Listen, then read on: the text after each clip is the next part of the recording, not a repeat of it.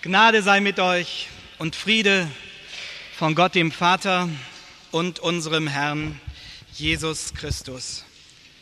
Amen. Liebe Gemeinde, es geschah zu Beginn unseres Jahrhunderts, genau im Jahr 1912, da sank die Titanic.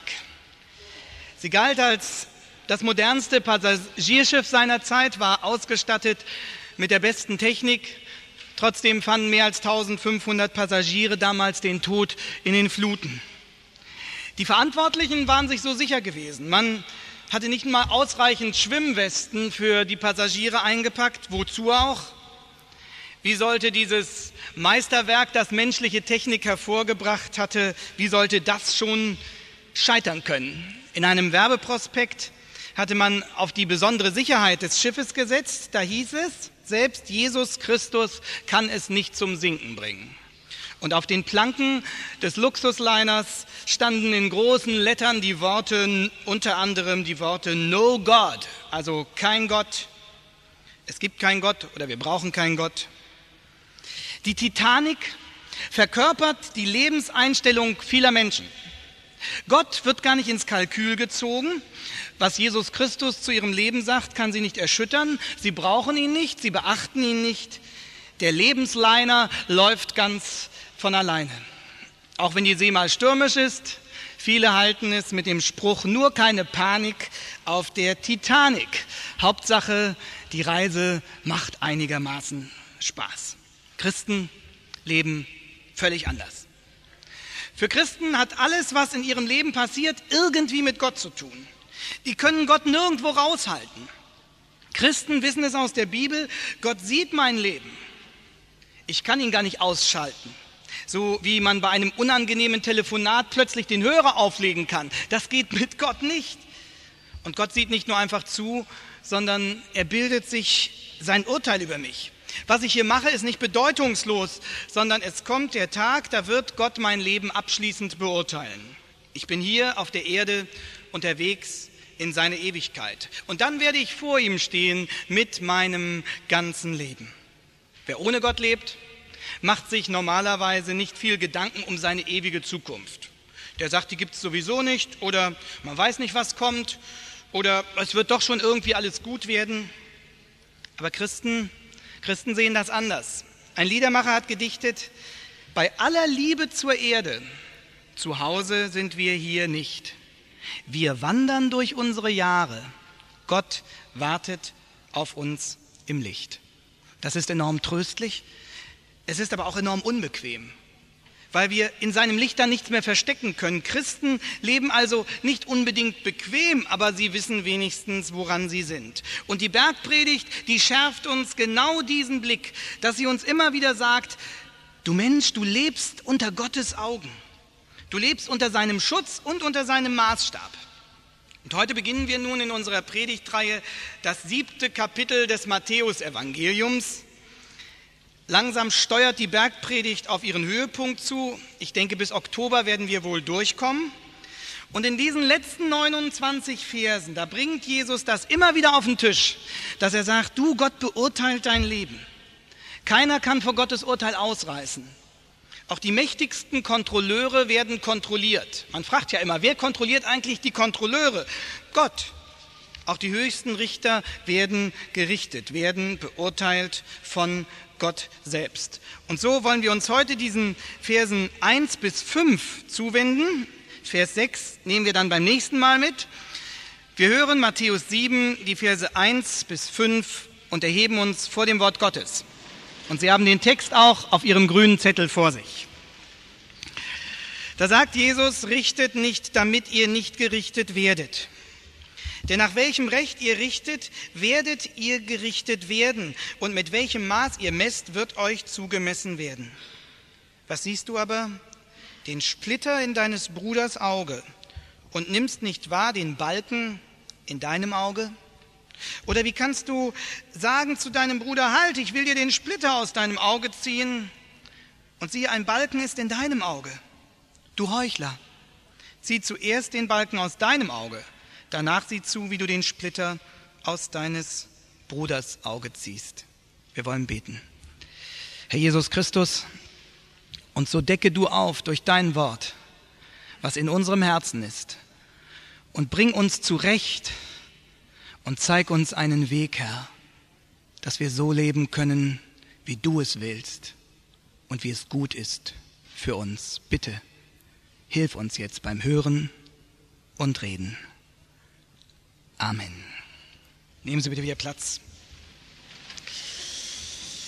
Die ganze Bibel macht deutlich, das Wichtigste für uns ist natürlich unser Verhältnis zu Gott, wie unser persönliches Verhältnis zu Gott aussieht. Aber Gott wird auch beurteilen, wie wir mit anderen Menschen umgegangen sind.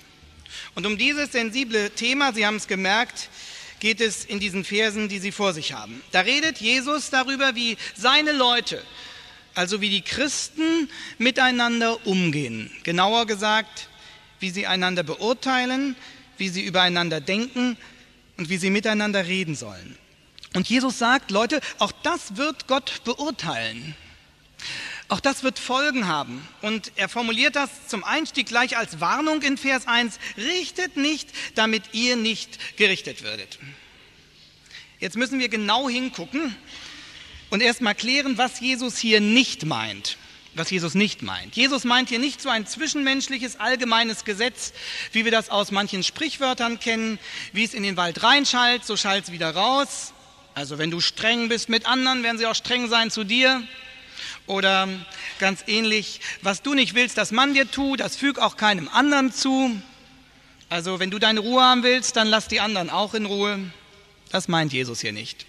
Sondern er meint, richtet nicht, damit ihr nicht gerichtet werdet von Gott. Der ganze Zusammenhang der Bergpredigt macht deutlich, es ist Gott, der eigentlich richtet. Und viele andere Bibelstellen bestätigen das. In Jakobus 5 zum Beispiel heißt es, murrt nicht gegeneinander, liebe Brüder, also liebe Christen, damit ihr nicht gerichtet werdet, siehe, der Richter steht vor der Tür. Also seid vorsichtig, sagt Jesus. Und dann fügt er eine Begründung hinzu. Und er sagt, seid vorsichtig, damit es eurem Klima nicht schadet, damit es eure gemeinsame Arbeit nicht behindert. Nein, das sagt er nicht, sondern er sagt, seid vorsichtig, damit ihr nicht gerichtet werdet von Gott, damit ihr dafür nicht von Gott zur Rechenschaft gezogen werdet. Auch Richter werden gerichtet. Aber was heißt jetzt richten hier? Wovor sollen wir uns hüten? Der Dichter Tolstoi meinte, dass damit jedes staatliche Gericht, also jedes Kreisgericht, jedes Oberlandesgericht gemeint sei. Das kann nicht sein. Denn die Bibel betont immer wieder, weltliche Gerichte sind nötig, sonst endet unsere Gesellschaft im Chaos. Also das kann hier nicht gemeint sein. Andere meinen, richtet nicht, enthaltet euch jeder Kritik. Lasst alles stehen, fällt kein Urteil, lasst fünfe gerade sein, sagt zu niemandem etwas Negatives. Aber das kann auch nicht sein. Denn Jesus selbst hat wenige Verse danach sehr massiv geurteilt. Er hat von Menschen gesprochen und gesagt, in einer gewissen Hinsicht sind sie wie Schweine und Hunde. Und er hat in diesem Kapitel gesagt, in Kapitel 7, da kommen wir noch hin, es gibt falsche Propheten, Leute, und passt auf, dass ihr auf die nicht reinfallt. Erkennt die, kritisiert die, macht die öffentlich. Also falsches Verhalten und falsche Lehre, sagt die Bibel, müssen beim Namen genannt werden. Und die Bibel ist voll mit Aufforderungen dazu. Du sollst nicht richten, kann also nicht heißen, du sollst alles stehen lassen. Wovor warnt Jesus uns dann, wenn er sagt, richtet, damit ihr nicht von Gott gerichtet werdet? Ich hoffe, in ein paar Minuten haben wir die Antwort. Aber zunächst wollen wir mal festhalten, das griechische Wort für richten, was Jesus hier verwendet, meint erstmal gar nicht unbedingt nur was Negatives. Das kann ganz unterschiedliche Bedeutungen haben. Beurteilen, unterscheiden, verstehen, verurteilen. Es kommt also jeweils auf den Zusammenhang an, in dem dieses Wort richten steht. Ob es ein gutes oder ein schlechtes, ein richtiges oder ein verwerfliches Richten ist. Was Jesus mit dem falschen Richten meint, erklärt er ab Vers 3. Was Jesus mit dem richtigen Richten meint, kommt dann ab Vers 5. Aber vorher, vorher in Vers 2, da gibt er uns eine Grundregel an die Hand. Eine Grundregel, die wir bei allem Richten, bei allem Urteilen, auch wo es besonnen und in guter Absicht geschieht, beachten müssen. Und dieser Vers 2 ist der schwierigste im ganzen Text. Wenn wir den gepackt haben, das wird unser erster Punkt sein, dann werden sich von dort aus die anderen Verse ganz einfach anfügen. Also bitte ich erstmal um Ihre ganze Konzentration für diesen Vers 2. Da sagt Jesus, denn nach welchem Recht ihr richtet, werdet ihr gerichtet werden. Und mit welchem Maß ihr messt, wird euch zugemessen werden. Und das ist unser erster Merksatz. Erstens, richten ist riskant. Jesus spricht hier nicht zu den Pharisäern, sondern er spricht zu Christen.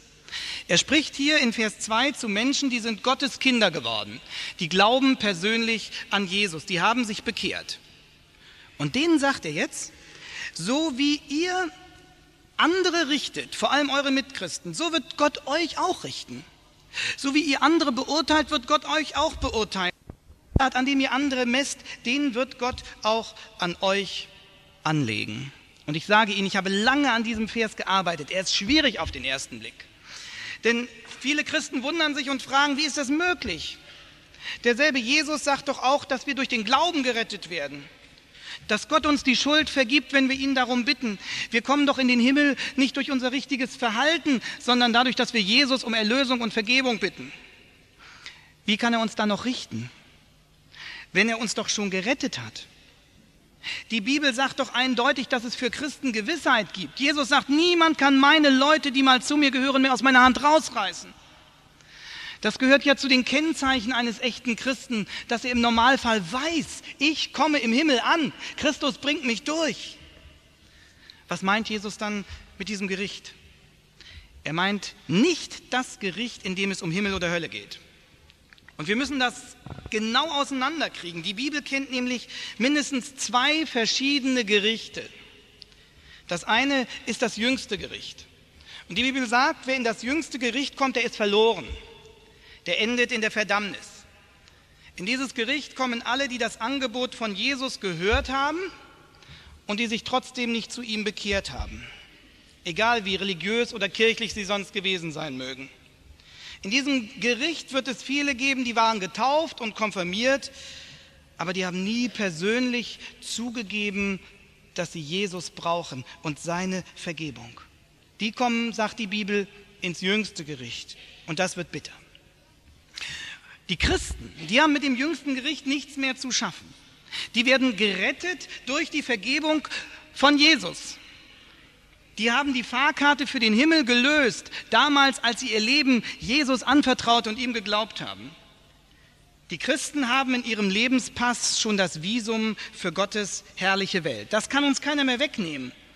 Wer durch Jesus Gottes Kind geworden ist, der kommt an. Gott kann seine Kinder nicht mehr verstoßen. Aber Gott erzieht seine Kinder, das sagt die Bibel deutlich. Und so wie wir Eltern unsere Kinder aus Liebe manchmal strafen müssen, damit sie bestimmte Dinge lernen, genauso sagt Gott, dass er seine Kinder, dass er seine Christen manchmal strafen und richten muss, damit wir bestimmte Dinge lernen. Im Hebräerbrief Kapitel 12 heißt es, wen der Herr lieb hat, den züchtigt er oder den erzieht er. Und er schlägt jeden Sohn, den er aufnimmt. Und das meint Jesus hier mit diesem Gericht an den Christen. Er sagt, Leute, Gott wird euch richten, aber nicht um euch zu verdammen. Wenn ich mein Kind mal schlage, das geschieht ja noch nicht so oft, aber mal, dann prügele ich es doch nicht grün und blau, sondern bedacht, bewusst, kontrolliert. Es soll schon was merken, soll ja auch was daraus lernen, dass böses Verhalten und Ungehorsam Folgen hat. Aber ich mache das doch kontrolliert und gezielt. Und genauso macht es Gott mit seinen Kindern wenn er sie richtet, es tut uns manchmal weh, aber es macht uns nicht kaputt, sondern es dient zu unserem Guten. Und in diesem Sinne hat der Apostel Paulus das gemeint, wenn er in 1. Korinther 11, Vers 32 sagt, wenn wir, das heißt, wenn wir Christen gerichtet werden von Gott, so werden wir gezüchtigt, um nicht mit der Welt verloren zu gehen. Also, wenn Gott uns Christen richtet, in diesem Christengericht, dann macht er das gerade, um uns zu erziehen, um, um uns sicher durchzubringen. Nun müssen wir hier sehr vorsichtig sein. Nicht jede Schwierigkeit, die wir haben, ist ja eine Strafe Gottes. Oft ist es einfach eine Prüfung, die Gott zulässt. Wir Menschen können ja von außen gar nicht beurteilen, weder bei anderen noch bei uns selbst oft, wo Gott nun gerade richtend eingreift. Wir sollen darüber auch nicht spekulieren, sondern unsere Bitte soll sein, wenn wir in so eine Situation reingeraten, Herr, bewahre mich in allem, was kommt, bewahre mich und stärke mein Vertrauen zu dir und lass es dazu dienen, dass ich dir gehorsamer werde. Und darum geht es Jesus hier in Vers 2. Er sagt, Leute, seid vorsichtig, ihr Christen. Nach welchem Richt ihr richtet, werdet ihr gerichtet werden.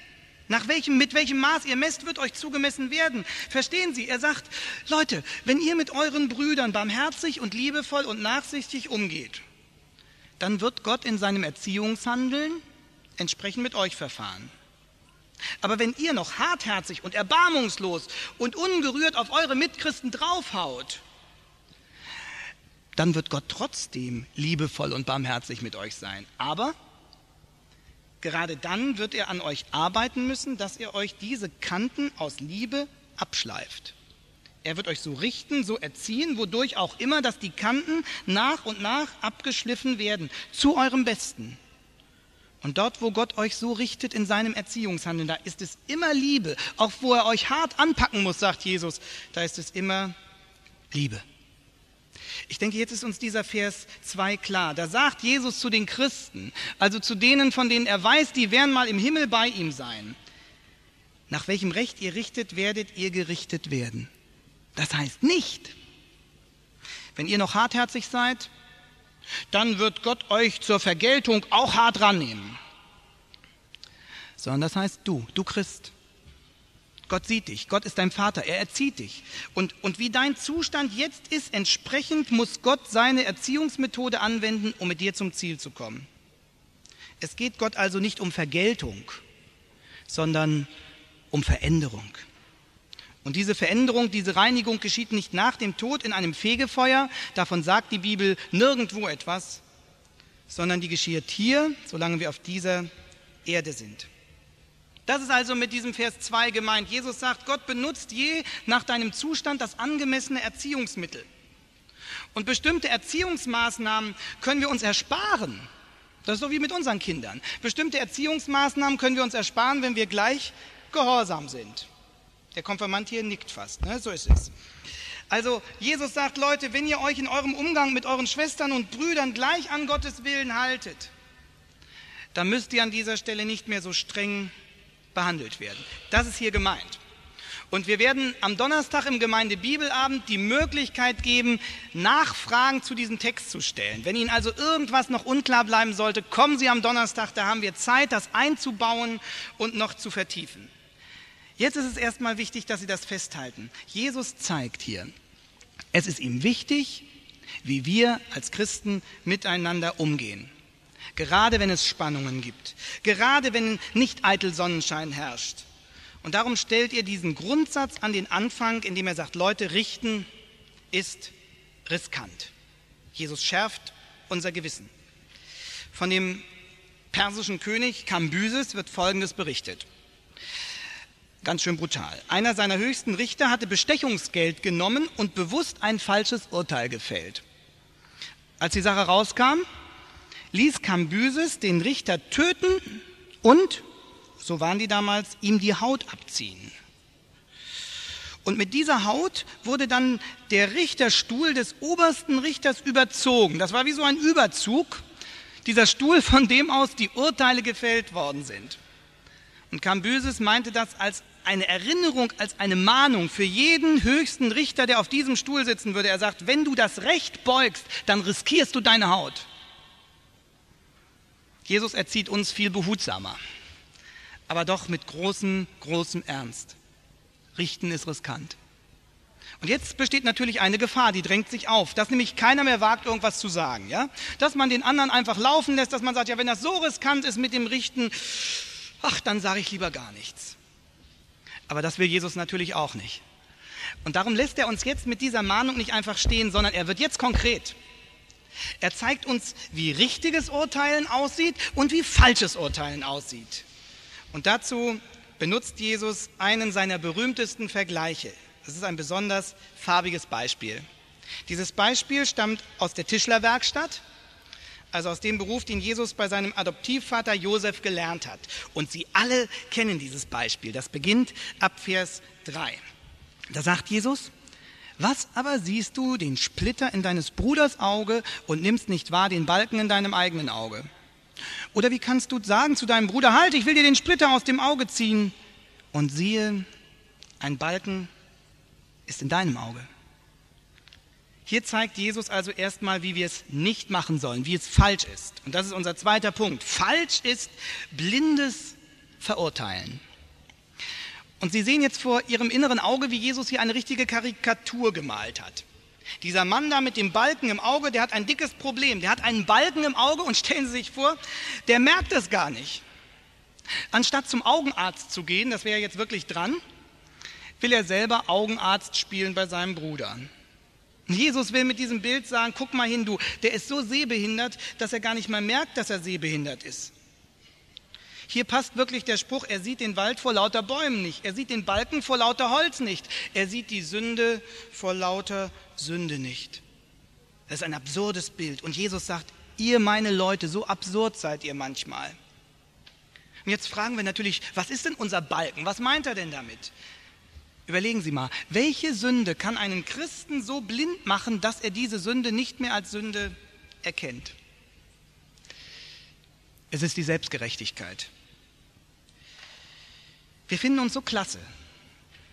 Wir werden immer, immer weniger sensibel für unsere Schuld. Wir sind so begeistert von uns selbst, dass wir gar nicht merken, an welchen Stellen unser Leben Gott nicht mehr gefällt.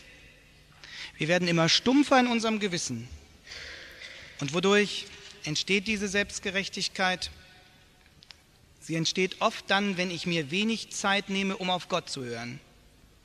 Wenn ich Gott wenig Gelegenheit gebe, mich anzusprechen, wenn ich wenig in seinem Wort lese wenn ich wenig im Gottesdienst bin, wenn ich wenig Zeit nehme, um zu ihm zu beten, wissen Sie, was dann kommt? Dann sehe ich mich immer mehr mit meinen Augen und immer weniger mit Gottes Augen. Und meine Perspektive über mich selbst wird immer unwirklicher und immer schiefer. Und dann kommt es zu dieser Wirkung, die Jesus hier beschreibt. Diese Selbstgerechtigkeit und die Frucht der Selbstgerechtigkeit ist blindes Verurteilen, das keinem hilft. Jetzt wird es sehr praktisch. Was heißt das? Ich sehe auf den anderen herab und stelle mich selber groß raus.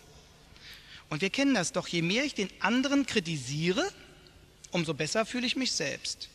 Das ist so wie bei einem Flaschenzug. Je weiter der andere Eimer nach unten fährt, umso höher kommt mein Eimer nach oben. Je mehr Schuld ich beim anderen festmachen kann, umso besser stehe ich selber da. Und dann macht es mir irgendwann Spaß, Fehler zu finden. Mein Herz springt innerlich in die Höhe, wenn ich wieder eine Schuld beim anderen entdeckt habe. Ich gestehe mir das natürlich nicht ein, dann wäre das Spiel ja vorbei. Das wäre gut, dann würde ich den Balken ja merken. Dann müsste ich ja Gott um Vergebung bitten. Aber nein, das merke ich gar nicht. Und das ist eine Testfrage, die wir uns stellen sollen. Wenn ich bei einem Mitchristen eine Schuld festmache, tut mir das weh oder tut es mir gut?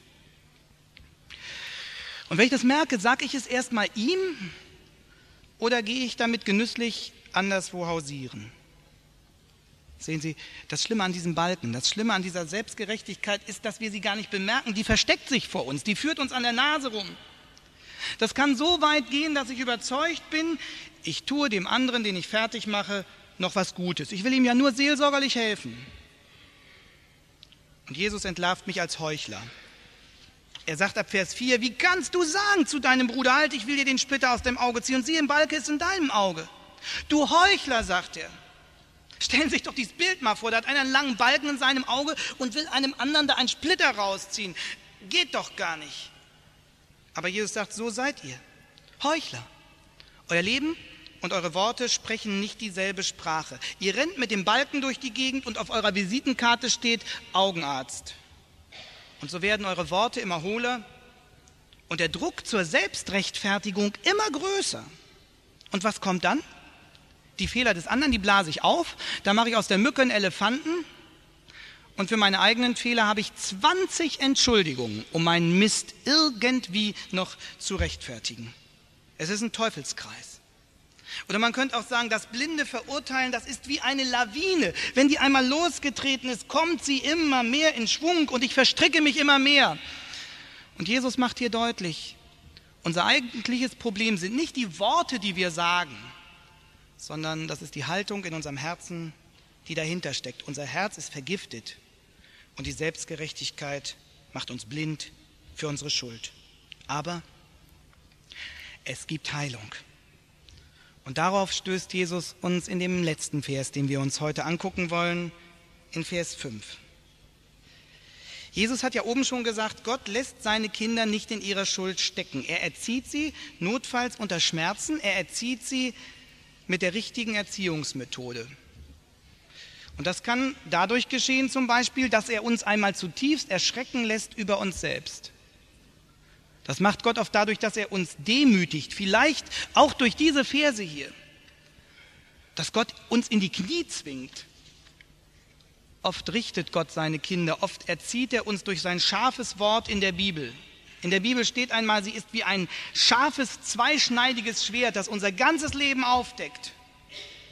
Und plötzlich merke ich, wie erbärmlich ich vor Gott dastehe. So wie, wie der David plötzlich vor dem Propheten Nathan stand und ihm das aufgedeckt war. Ich bin ein Mörder, ich bin ein Ehebrecher. Und er kapiert das plötzlich, was er gemacht hat. Und dann, dann, dann schreibt er diesen Psalm 51, den wir gehört haben, Gott sei mir Sünder gnädig. Und dann liegt er da auf den Knien und, und hat diese, diese Sehnsucht, dass er sagt, mach mein Herz wieder frei, schaffe in mir, Gott, ein reines Herz. Wenn jemand da angekommen ist, dass Jesus ihm die Augen über sich selbst geöffnet hat und auch uns Christen muss er die Augen immer wieder über uns selbst öffnen, gerade über unsere Selbstgerechtigkeit. Wenn er uns das mal klar gemacht hat, dann kann er uns auch wieder gebrauchen, sogar als Augenärzte. Und dann können wir dem Bruder wirklich den Splitter aus dem Auge ziehen. Und sehen Sie, das ist das Letzte und das Dritte, was Jesus uns zum Schluss hier zeigt. Dieser Vers 5 ist das Ziel, auf das die ganzen Verse zulaufen. Jesus mahnt uns nicht nur zur Besonnenheit. Er sagt nicht nur, richten ist riskant. Und Jesus sagt nicht nur, was wir sein lassen sollen. Er sagt nicht nur, du sollst nicht blind verurteilen. Sondern zum Schluss zeigt Jesus, wie es richtig ist. Und das ist das Dritte. Richtig ist klarsichtiges Beurteilen. Wir sollen ja urteilen. Aber erstmal sollen wir uns den Stachel, das heißt den Balken aus dem eigenen Auge rausziehen lassen. Dieser Vers 5 beginnt ja noch ganz schön hart. Da sagt Jesus, du Heuchler. Und er hat es zu mir gesagt während der Predigtvorbereitung. Du Heuchler. Aber sehen Sie, wie Jesus weitermacht. Dann sagt er nicht, schäm dich und scher dich davon.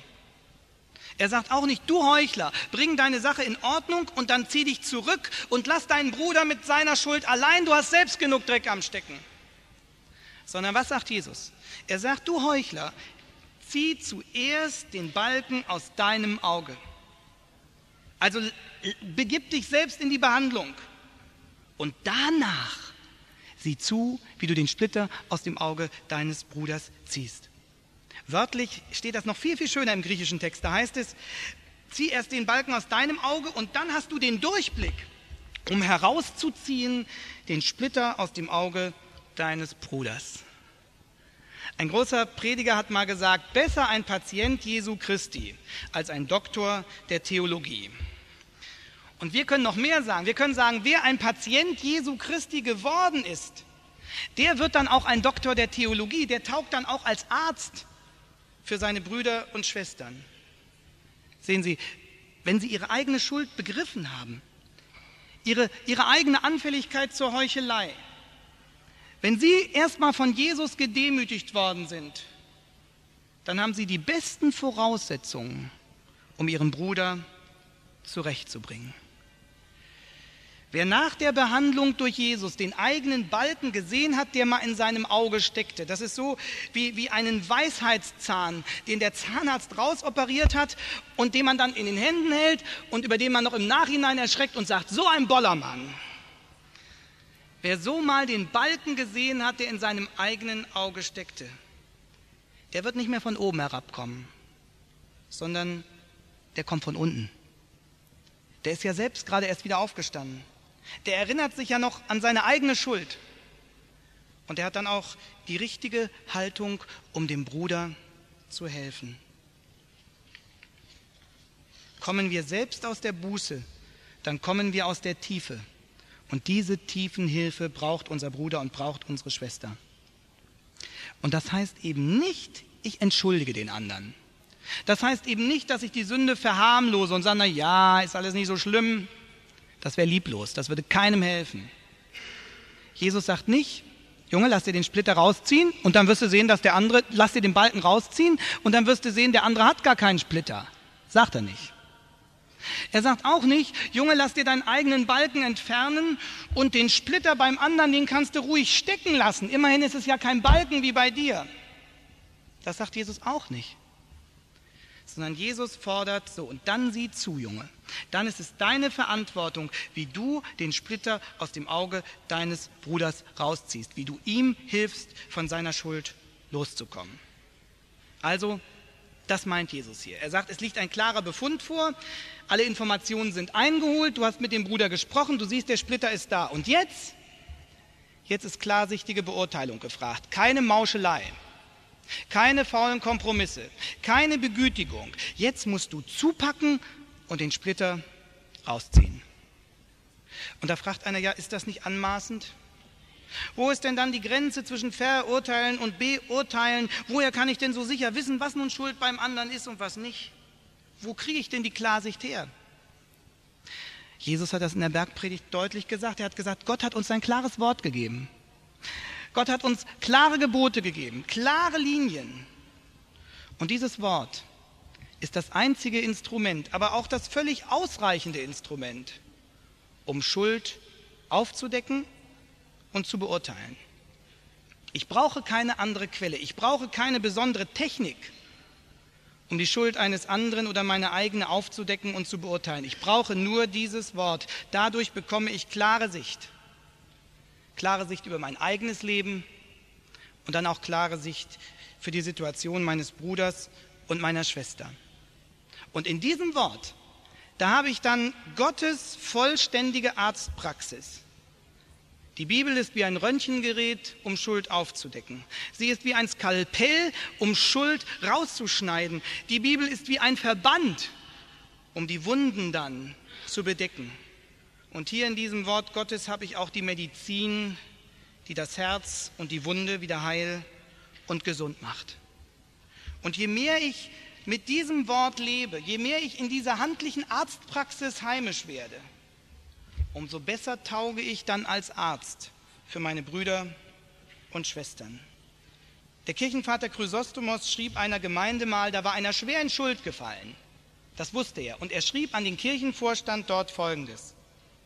Überführt ihn, aber verhaltet euch nicht wie sein Feind. Verhaltet euch nicht wie sein Widersacher, sondern seid wie ein Arzt, der Medizin verabreicht. Nun, Sie wissen, die richtige Medizin schmeckt oft bitter, aber sie hilft. Kein guter Arzt freut sich, wenn er bittere Medizin verschreiben muss. Aber manchmal muss er es tun.